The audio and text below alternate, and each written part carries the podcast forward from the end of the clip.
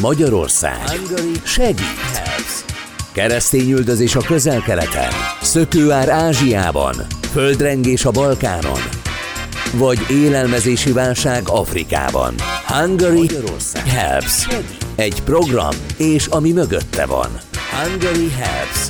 Minden szombaton 15 órakor várja Önöket a műsorvezető Vogyerák Anikó. Itt a Spirit fm -en. És vendégem Marsai Viktor, a Migrációkutató Intézet kutatási igazgatója és a Közszolgálati Egyetem oktatója. Üdvözlöm! Üdvözlöm én is, önt és hallgatókat is. És a mai adásban két hát elég komoly biztonsági kockázatokat is rejtő térséggel és témával foglalkozunk. Az egyik Etiópia, a másik pedig Kenya. Mind a két helyen jelen van évek óta több és fontos programokkal a Hungary Helps program, úgyhogy erről is beszélünk majd, de azt kérem, hogy, hogy előtte egy kicsit próbáljon meg minket képbe helyezni, és akkor nyilván bontsuk akár ketté az adásidőt, beszélgessünk előbb Etiópiáról, és aztán majd Kenyáról, és adjon nekünk egy átfogó képet arról, hogy például Etiópiában jelen pillanatban milyen a biztonságpolitikai helyzet, vagy ámblokk a helyzet, és ez mennyit változott az elmúlt időszakban? Javult, vagy inkább romlott?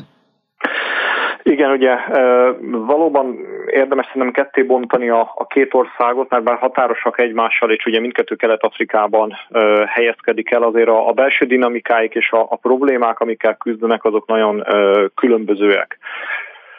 Ugye Etiópiáról azt kell tudni, hogy a, a régió legnagyobb népességű állam, ugye most már legalább 115 millió ember lakik az etióp magasföldön, Ugye hagyományosan ugye Etiópia volt az ország, amit ugye nagyon rövid olasz megszállásról eltekintve ugye az európaiak nem gyarmatosítottak, tehát ugye egy több ezer éves történelemre néz vissza, sőt ugye az etióp, hát ilyen mitikus hagyomány, ugye az uralkodó családot egészen Salamon királyig és ugye Sábok királynőig vezeti vissza. Most ugye, ugye, hogy ne vesszünk el ugye a részletekben, hogy 91-ben uh, Etiópiában megdö- megdöntik a marxista a diktatúrát, és egy pártszövetség veszi át az uralmat, az IPRDF. Ugye Etiópiában 82 vagy 3 attól függ, hogy nézzük népcsoport él, és ugye a, a, a korábbi ilyen birodalmi egységesítő ö, szemlélettel szemben ugye hivatalosan ilyen etnikai federalizmus vezetnek be, éppen azért, hogy a, a korábban domináns Amhara és Tigrinya népcsoportok után ugye többiek is hozzáférjenek a hatalomhoz. Most ugye ez azonban az övében írott malaszt marad, és az IPRDF-en belül ugye egyetlen párt, és ugye lényegében egy népcsoport, ugye a Tigrinyák és a, a TPLF uralja valójában Etiópiát, a kulcsgazdasági, illetve politikai és katonai ö, pozíciókat.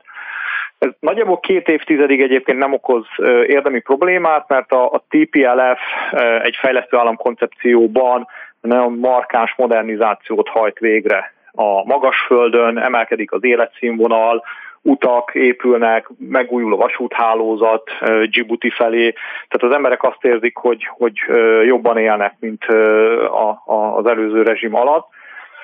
Ugyanakkor ez a modell, ez nagyjából a 2015 környékére kifullad, és az is látszik, hogy a, az etnikai federalizmus az nem váltja be a hozzáfűzött reményeket, és ugye több népcsoport is elkezd hát lázadozni az ellen, hogy lényegében ugye a tigrinyák uralják a, az országot, és hogy a marginalizált népcsoportok is itt mindenek előtt ugye az oromókat kell kiemelni, ők nem jutnak hozzá a a kormányrúthoz. És 15 és 18 között elég markáns demonstrációk zajlanak, és 18-ban egy ilyen békésebb átmenet mellett dönt az etióp politikai vezetés, és ennek a keretében választják meg Abiy Ahmedet miniszterelnöknek. Az IPRDF-en belül egyébként ugye a, a TPLF-nek nem örül, és őket lényegében marginalizálják. Azonban ugye a régi gárda alapvetően arra készül, hogy Abiy Ahmed sem lesz képes megbírkózni sem a, a gazdasági kihívásokkal, sem a, az etnikai ellentétekkel. Abiy Ahmedet nagyon nagy lelkesedéssel fogadja a lakosság, és elég komoly reformokat is hajt végre, demokratizáció, ellenzékkel való kiegyezés, Eritreával ugye egy békekötés, ugye lezárva egy majdnem 20 éves, vagy sőt 20 éves konfliktust. De valóban az látszik, hogy a gazdaságban nem tud csodát művelni, és hát a Kánánt azt nem tudja elhozni ugye egy év alatt. És a TPLF folyamatosan szítja az etnikai feszültségeket, ugye fegyvereket küld, ugye Tigrály tartományból más lázadó vagy elégedetlenkedő népcsoportok számára, és ugye 2020-ban érkezik el az a pont, amikor hát törésre kerül a helyzet, a Tigrály Szövetségi Állam és a TPLF, illetve a központi adminisztráció között. Ugye augusztusban választásokat, augusztusban választásokat kellett volna tartani az országban, de a Covid-ra hivatkozva a választási bizottság ezt elnapolta idén júniusra, és a Tigrinya vezetés azt mondta, hogy ezt a döntést nem fogadja el, és felfüggeszt minden együttműködést a, a szövetségi kormányzattal, és ez tavaly novemberben ezek a helyzet odáig eszkalálódott, hogy a a TPLF fegyveres szárnya megtámadta a szövetségi haderőnek a, a Tigrály tartományban levő bázisait, hogy fegyverekhez jusson, és ugye ezzel gyakorlatilag kitört a, a, az etióp polgárháború. A várakozása sokkal ellentétben a, a szövetségi haderő viszonylag, viszonylag gyorsan ö, győzelmet aratott a városokban, és visszaszorította a TPLF-t a hegyekbe. Innentől kezdve viszont egy elhúzódó gerilla háborúnak vagyunk a tanúi, amiben uh, ugye sajnos mindegyik fél uh, használja ugye a, a kiéheztetésnek a taktikáját, ami a, a 80-as éveket jobb polgárháborújáról volt uh, jellemző, és ugye ennek eredményeképpen egy hirtelen humanitárius katasztrófa alakult ki Tigrány tartományban, ugye a, lakos, ugye a nagyjából 6 milliósra becsült lakosságnak hát legalább a fele de nem jut hozzá úgy élelmiszerhez, és az ő mindennapi megélhetésük a nemzetközi segélyeken múlik, és hát ugye legalább két millió embernek kellett elhagyni a lakhelyét.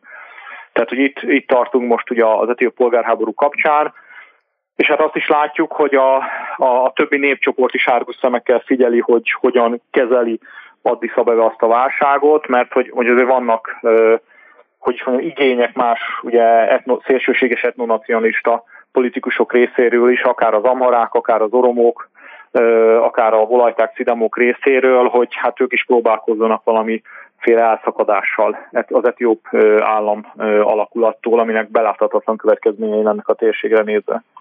Ugye ön is említette, hogy ez gyakorlatilag humanitárius katasztrófa, ami éppen ott zajlik. A Hungary Helps programnak több projektje is van Etiópiában. Hol van a legnagyobb baj, a legnagyobb szükség a segítségre, milyen területen, és ezek a programok hogyan tudnak hozzájárulni ahhoz, hogy legalább egy kicsit, legalább helyben javuljon a helyzet? Igen, ugye a a Hungary Helps afrikai tevékenységében Etiópia már, Etiópia már a korábbi években is meghatározó partner volt.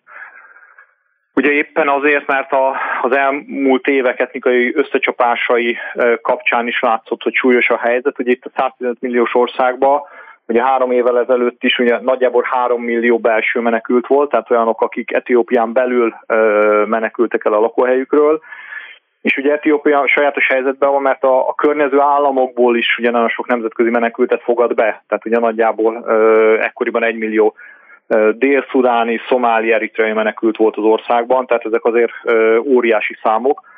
És ugye a Hungary House programjai az ország különböző pontjain, ugye egyébként a már említett Tigrály tartományban, vagy éppen Gambélában épp azt célozták, hogy ezeket a menekült közösségeket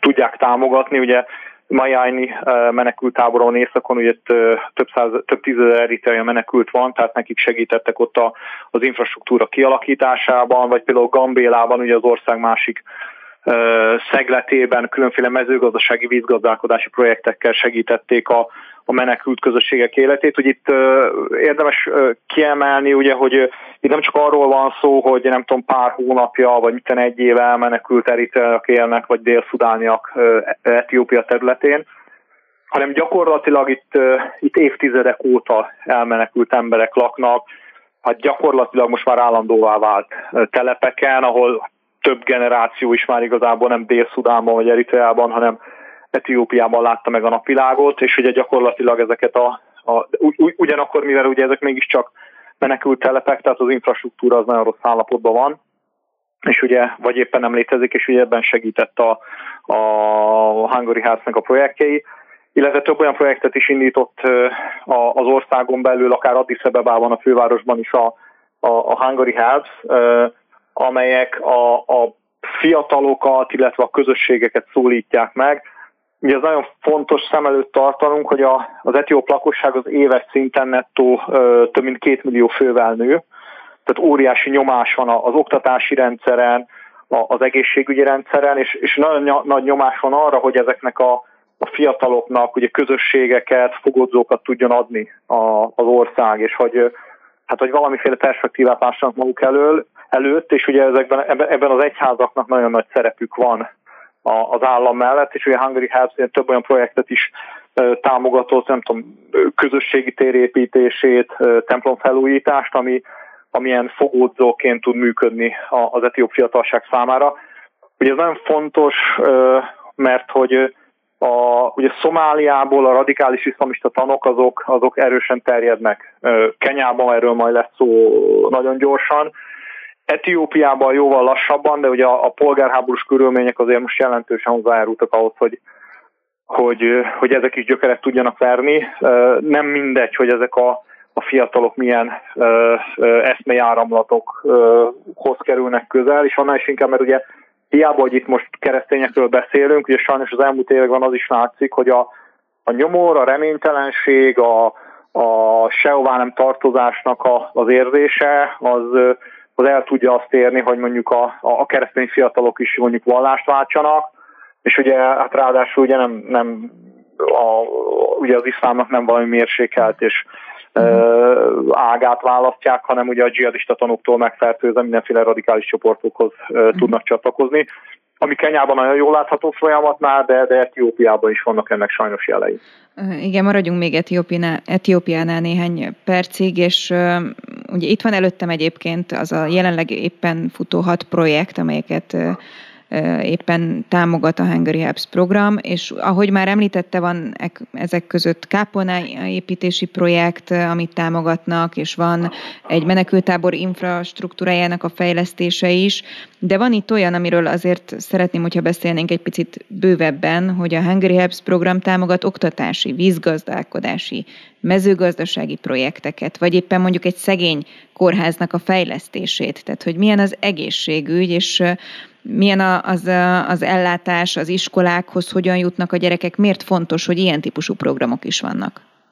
Igen, ugye ez, ez kulcsfontosságú, ugye éppen azért, amit ugye az előbb elmondtam, hogy a, ugye a terület megtartó képességét és a, a lakosság előtt álló perspektívákat a, a, az etióp kormányzat és a támogatói, mint ugye helyi, helyi egyházak ezt tudják biztosítani. Ugye a Ugye Etiópia a jelenlegi formájában egy ö, meglehetősen ö, modern államalakulat, mert miközben ugye a Etiópia ugye, hát minimum ugye az Akszumi királysági visszamegyünk, ugye majdnem 2000 éves történelmel bír, Ugye ezeket a perifériális területeket, ahol ugye például ezek a mezőgazdasági projektek zajlanak ugye Gambélában, ezt ugye az etióp birodalom nagyjából száz éve csatolta magához, kicsit több mint száz éve. És ugye a, a, az infrastruktúra kiépítése és fejlesztése az, az alapvetően a, a centrumokban ö, zajlott. Tehát, hogy a, a, a legegyszerűbb infrastruktúra kiépítése, gondolunk itt kórházra, iskolákra, az lényegében az elmúlt két évtizedben kezdődött meg érdemi tempóban a perifériákon. Tehát itt óriási ö, hiányosságokat kell ö, ö, pótolni. És ez nagyon fontos szem előtt tartani, hogy mindig elmondják, meg ugye lehet ezeket a, a közkeletű tévhiteket hallani Afrikáról, ugye, hogy gyenge a területek megtartó képessége, meg nem jó a mezőgazdaság, meg kevés a víz, stb. stb. Ugye ezek, ezeket nagyon nagy fenntartásokkal kell kezelnünk, mert az esetek többségében azt látjuk, hogy ö, nem ez az alapvető probléma, hanem az az alapvető probléma, hogy azok a mezőgazdasági technológiák, amikkel ezeket a területeket művelik, azok nem megfelelőek ahhoz, hogy a a megnövekedett lakosság számot ellássák.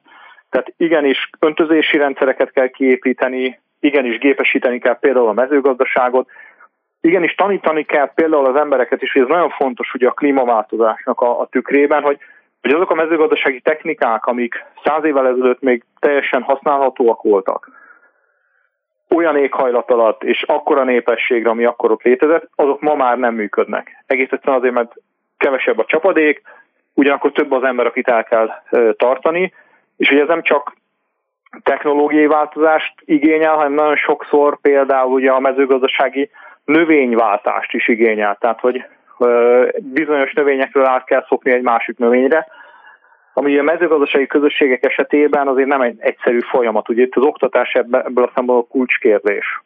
És ugye itt utalva még ugye a kórházaknak az ügyére, tehát ugye ez is, ez is nagyon fontos. Ugye, a, ugye egy példát szeretnék említeni, a Szomália régió, vagy szövetségi állam, attól függ, kinek hogy tetszik, ugye ott az első nagy kórház, az 15 évvel ezelőtt épült fel, úgyhogy a, ugye a régióban már akkor is lakott legalább 6 millió ember.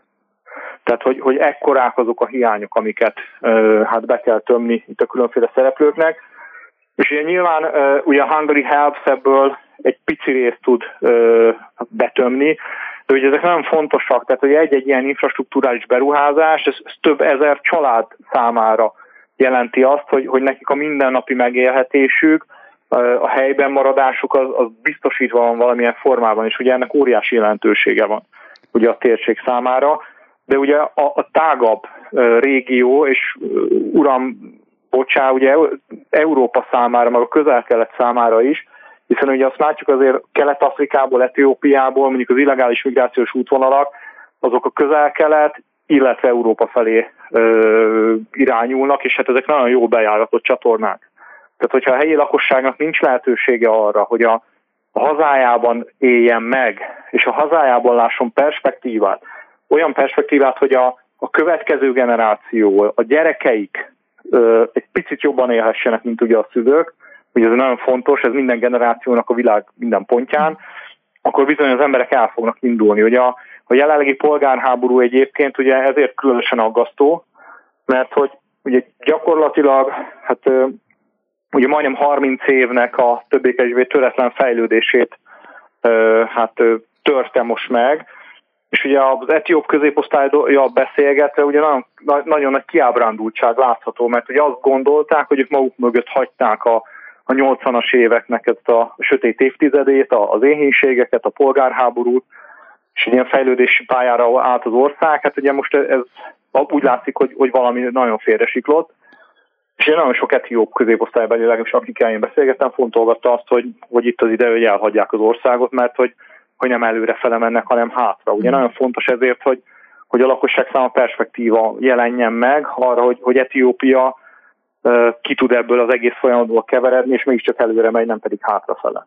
Mi a helyzet Kenyával? Mennyiben különbözik egyébként a kettő? Mert gondolom sok mindenben ugye hasonlít. Igen, de én talán azt mondanám, hogy több a, a különbség, mint a hasonlóság uh-huh. a mhm. két ország között. Ugye ezt akár, ha, ha etnikailag, történetileg nézzük is, nagyon nagyok a, a különbségek. Ugye Kenya alapvetően brit gyarmat volt, és ugye itt a Etiópiával szemben azért, ahol a, a, a 74 utáni ugye marxista a diktatúra, és a, általában ez a szocialista tanok, maoista tanok elég mély mert lenyomatot hagytak mind a társadalmon, mind a, a, a gazdasági rendszeren. Ugye Kenya egy ö, szabadpiaci modellt választott, ugye a brit gyarmat volt 63-ig. Etiópiával szemben, ami azért egy nagyon zárt társadalom, zárt ország, egy, azt nem merném talán ilyen erősen állítani, rendőrállam, de, de mondjuk azért hát 15 előtt nagyjából mégiscsak az volt. Ugye ez eszembe Kenya nagyon, nagyon nyitott társadalom, nagyon agilisek, nagyon piacközpontúak egyébként, aminek nyilván megvannak a, az előnyei és a hátrányai is.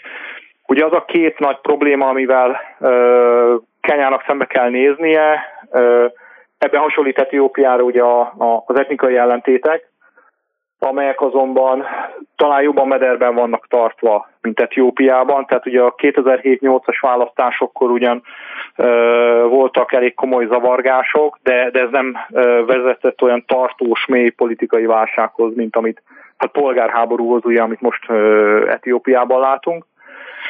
Ugye ez egyik nagy kihívás, a másik pedig a, a, radikális ö, iszlamista csoportoknak a térnyerése, Ugye Szomália ezeknek ugye a fő gyűjtőhelye, de a 2010-es évektől kezdve azt látjuk, hogy a, a terrorcsoportok egyre gyakrabban hajtanak végre terrortámadásokat Kenyában is, ami azért különösen pusztító a kelet-afrikai ország számára, mert hogy Kenyában meghatározó hogy a turizmusnak a szerepe a nemzetgazdaságban, és ugye a terrorizmus az nem túl jó hát ajánló levél egyik ország számára sem, hogy ez a nagy tömegben menjenek külföldi turisták. És hát Kenya ezzel küzd. Ugye voltak nehezebb évek, ugye 2013-as SGT terrortámadás, 15-ben ugye a Garissa Egyetemi mészárlás. Az elmúlt években az látszik, hogy a, a nagyobb városokból sikerült többé-kevésbé kiszorítani a, a terroristákat. Ugye 19. januárjában volt az utolsó nagy terrortámadás. Ugye a kenyai szomáli határtérségben hát egy ilyen lassú izzású gerilla háború alakult ki ugye a rendőri erők és a biztonsági erők, illetve a, a, a Szomáliából átszivárgó dzsihadisták között, ami ugye gyakorlatilag azt jelenti, hogy ez no-go zónává vált. Uh, nem csak a külföldiek, de nagyon sokszor a, a, a kenyai hatóságok és közigazgatás számára is. És ugye itt nagyon sokszor látjuk, hogy egy klasszikus keresztény üldözés zajlik ugye a, a, a dzsihadisták részéről az országba, tehát hogy szisztematikusan, ugye keresztény templomok ellen hajtanak végre támadásokat, vagy például úgy itt az előbb említett szomáli határtérségben, amikor mondjuk megtámadnak egy buszt, akkor az utasokat külön válogatják, a, ki a keresztény, és ki a muszlim, és ugye a muszlimokat elengedik, a keresztényeket kivégzik. Tehát, hogy itt, itt egy nagyon komoly keresztény üldözés zajlik sajnos. Számunkra ezek szinte felfoghatatlan körülmények. Kenyában is ugye nagyon sok programja van a Hungary Helps programnak, több, mint Etiópiában. Van, ami ugye hasonló a programok között is. Itt is van egyházakat támogató program, illetve mezőgazdasággal foglalkozó program, de találhatunk olyat is, többet, és kérem, hogy akkor most itt erről beszéljünk bővebben, amelyek oktatással foglalkoznak. Tehát van olyan program, ami kifejezetten hátrányos helyzetű általános iskolai gyermekeknek biztosít oktatást, van olyan, ami nyomor negyedben próbálja a fiatalokat oktatni, és van olyan programja is a Magyarország segít programnak, amely egyébként mondjuk éppen szülésznő képző szakiskolát támogat. Miért fontos ennyire az oktatás támogatása Kenyában? Igen, ugye egyébként számszerűsítsük, hogy a hallgatók is tudják, hogy Etiópiában most 6 projekt fut, ugye Kenyában pedig 8. Ugye a, a, kezdjük talán onnan, hogy a, a, a kenyai társadalomnak a, a nyitottsága az azt is jelenti egyébként, hogy, hogy szemben mondjuk Etiópiával az emberek sokkal könnyebben találják magukat a, a társadalomnak a perifériáján. És ugye míg, míg Etiópiában a, a, a társadalomszövetben nagyobb a, a megtartó erő, tehát hogyha valaki árván marad, akkor valaki előbb-utóbb a közeli közösségből akkor föl fogja karolni. Uh-huh. Kenyában ez a folyamat, ez, ez, ez jóval uh, fokiasabb. És ugye emiatt nagyon sok uh, árva gyerek, uh, gyerekanya van uh, mindenfelé, és ugye az, hogy ők ne, ne vesszenek el, az, hogy, hogy ők belátható életpályát kapjanak, ugye ebben ezek az iskolák kulcs szerepet játszanak. Ugye kötném ezt a témát a, a radikalizáció kérdéséhez is. Ugye Kenyában ez világosan látszik, hogy a, az Ásabáb és a különféle dzsihadista szervezetek rendkívül szofisztikált és kiépített toborzó rendszerrel rendelkeznek az országban.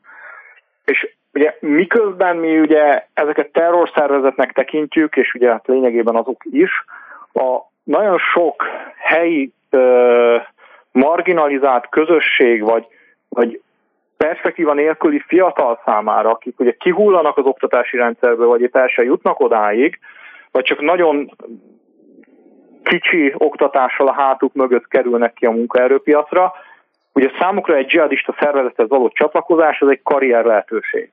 Tehát ugye, mondok egy példát, ugye olyan kenyaiakkal készített interjúkból, akik aztán elmentek Szomáliába harcolni az Ásabához, hogy ők zömében azt mondták, hogy nem tudom, négy darab, négy osztályt sikerült elvégezniük az általános iskolába, és ugye a, a, a karrier lehetőség a számukra azt jelentette, hogy egy étteremnek a, a hátsó helységében mosogathatták az edényeket látástól vakulásig, havi 40 dollárért, Miközben az Ásabáb toborzai azt mondták neki, hogy ha csatlakoztok a szervezethez, akkor kaptok havi 200 dollárt, uh-huh. tehát az ötszörösét a fizetésnek, mobiltelefont, kalasnyikovot a kezetekbe, amitől és ugye ez nagyon fontos egy fiatal személynél, ne fejtsük, hogy, hogy öttől, ő lesz valaki. Uh-huh. Tehát ha valaki az Ásabámnak a tagja, őt tisztelni fogják. Ha más nem azért, mert félnek tőle, de mégiscsak lesz valaki, még ugye ott hátul mosogatva ugye ő lényegében ugye a társam szemében, vagy nagyon sokak szemében egy senki. Hát nehéz ezekben a utolsó, körülmények között. Igen.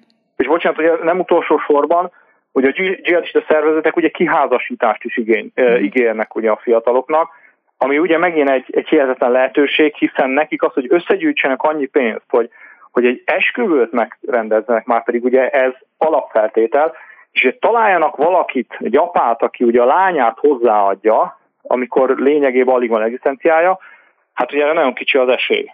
Tehát sajnos azt látjuk, hogy ezeknek a fiataloknak az ássabáb és a dzsihadisták egy ilyen karrier lehetőség, és az oktatási programok azért kulcsfontosságúak, mert hogyha ezeket a gyerekeket sikerül az iskolapadban tartani, akkor olyan képzéssel tudnak kikerülni onnan, amivel már van esélyük, hogy ennél jóval jobb karriereket tudjanak befutni.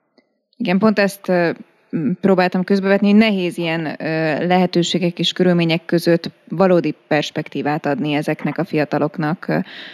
Van még kb. 5 percünk. Ezzel, én nagyon óvatos lennék, mert Kenya az a lehetőségek országa, és bocsánat, uh-huh. hogy ilyen nagyon sallangokat mondok, de hogy, hogy az, hogy Kenya egy nyitott piacgazdaság, az, hogy, hogy azért a külföldi tőke nagyon nagy mértékben áramlik be, az, hogy Kenya kegyeiért itt a nyugati világ, Kína, de az USA, India is verseng, ez nagyon sok lehetőséget tartogat. Tehát, hogy, hogy ebben én, én nagyon nagy distinkciót tennék Etiópia és Kenya között, mert hogy a, a kenyai gazdaságban van erő arra, hogy felszívja ezeket a fiatalokat. Etiópiának meg egyébként másért vannak erre lehetőségei. Tehát, hogy itt, mert mielőtt ugye a, a hallgatók azt gondolnák, hogy akkor igazából itt egy ilyen lyukas vödörbe hordjuk a, vagy hordja a Hungary Health ugye az adófizet, adófizetők pénzét, és hát hiába oktatjuk a gyerekeket, úgyse jutnak sehova. Nem, ez kulcskérdés. Tehát, hogyha valaki itt Kenyában elvégzi a sulit, neki lesz megélhetése. Fog találni olyan helyet, ahol, ahol el tudja tartani tisztességben a családját. És ezért nagyon fontosak ezek az oktatási programok. Igen, ezt nagyon fontos hangsúlyozni, és maradt még kb. három percünk, úgyhogy kérem, hogy, hogy akkor ezt egy kicsit fejtsük ki, hogy milyen eredménye lehet egy ilyen típusú programnak, hiszen itt mondjuk hosszú távról beszélgetünk, ez nyilvánvaló, pláne hogyha az oktatás területét vesszük, de hogy akkor itt van jövőkép. Így, igen, abszolút van. Ugye annál is inkább, mert tehát különféle okok miatt, tehát én is picit rálátok így egyrészt a kenyai oktatási rendszerre, másrészt ilyen egyéni életutakra egy és, és hogy azt látszik, hogy aki a középiskolát elvégzi, ő el fog tudni helyezkedni. És ezt egyébként a kenyai társadalom is tudja, tehát hogy óriási erőfeszítések zajlanak arra, hogy a gyerekeket bent, tartja, bent tartsák az iskolába, és egyébként talán ez lehet az ászó, ugye a, a jelenlegi koronavírus járvány egyébként, ugye például Afrika kapcsán ugye nem is elsősorban azért borzasztóan pusztító, hogy hányan halnak meg, nagyságrengedekkel többen egyébként, mint amit a hivatalos statisztikák sugalnak, de például épp az iskolák bezárása miatt, mert ugye már most látszik ugye egy évvel a vírus pusztítása után, hogy gyakorlatilag egy teljes generáció hullott ki az iskolából. És hogy a, a lányok egy része a férhez ment, gyere, és gyerekanya lesz belőle, mert egész egyszerűen család ugye jelenlegi gazdasági helyzetben nem tudja eltartani őket, ezért inkább férhez adja. A fiatal fiúk körében pedig megnőtt a, a különféle szélsőséges csoportok toborozási tevékenysége, mert ugye nem az iskolapadban ülnek és ugye tanulnak, hanem otthon unatkoznak. Tehát ebből a szempontból, hogy a koronavírus írtozatos pusztítás is most végbe a kontinensen. Nagyon röviden, kb. kettő percünk van még, vagy másfél. A, ha rövid távon kell mondjuk elemeznünk ezt a térséget, rövid távon is érezhetőek ezek a lépések egyébként, hogy, hogy halad ez a térség? Abszolút, tehát hogy ugye én mindig azt a példát szoktam elmondani a, a hallgatóknak, hogy én 2012-ben voltam először Nairobi-ban, azért nem olyan rég volt, 9 éve, és akkor leszállt a repülőgép ugye a Jomo Kenyatta repülőtéren, akkor így néztem, hogy így hova érkezünk, mert hogy nem látszott semmi. Tehát, hogy így éjszaka érkezett meg a gép, és egy ilyen nagy sötétség volt, és aztán a végén látszott, hogy ott, ott valami reptér van. Most ugye 20 januárjában voltam utoljára, és hogy a város, ami előtte ugye nagyjából 5 kilométerre volt a reptértől, ez elérte a repülőteret. Tehát most már Nairobi körbe öleli a Jomo Kenyatta repülőteret, tehát valóban szemmel látható a fejlődés, de akár az infrastruktúra, tehát a vasúthálózat, az építkezések, körgyűrűk kapcsán, tehát hogy, hogy ez egy hihetetlenül ö, lüktető térség, nem csak Afrikának, hanem a, a világnak is, és hogy hogy a, a külső szereplőknek azt mondja, a legfontosabb, hogy, hogy egyrészt egy fejbe kicsit átállítjuk itt a sok negatívum ellenére, hogy, hogy igenis itt, itt van lehetőség a változásra, vannak olyan belső erők, amik előrefele mutatnak, van nagyon sok külső erő is, ami ezt visszahúzza, és hogy azt hiszem, hogy a külső szereplőknek az a feladat, hogy, hogy ahol lehet és amivel csak lehet, akármilyen kicsivel is, de hogy, hogy az előre tartó irányt erősítsék, és hogy sikerüljön átbillenteni ezeken a válságokon, a, amik így föl-föl bukkannak ezeket az országokat, mert ez mindannyiunk felelősség és érdeke is egyben. Marsai Viktor, a Migrációkutató Intézet kutatási igazgatója és a Közszolgálati Egyetem oktatója. Nagyon szépen köszönöm, hogy a rendelkezésünkre állt. Én is nagyon szépen köszönöm.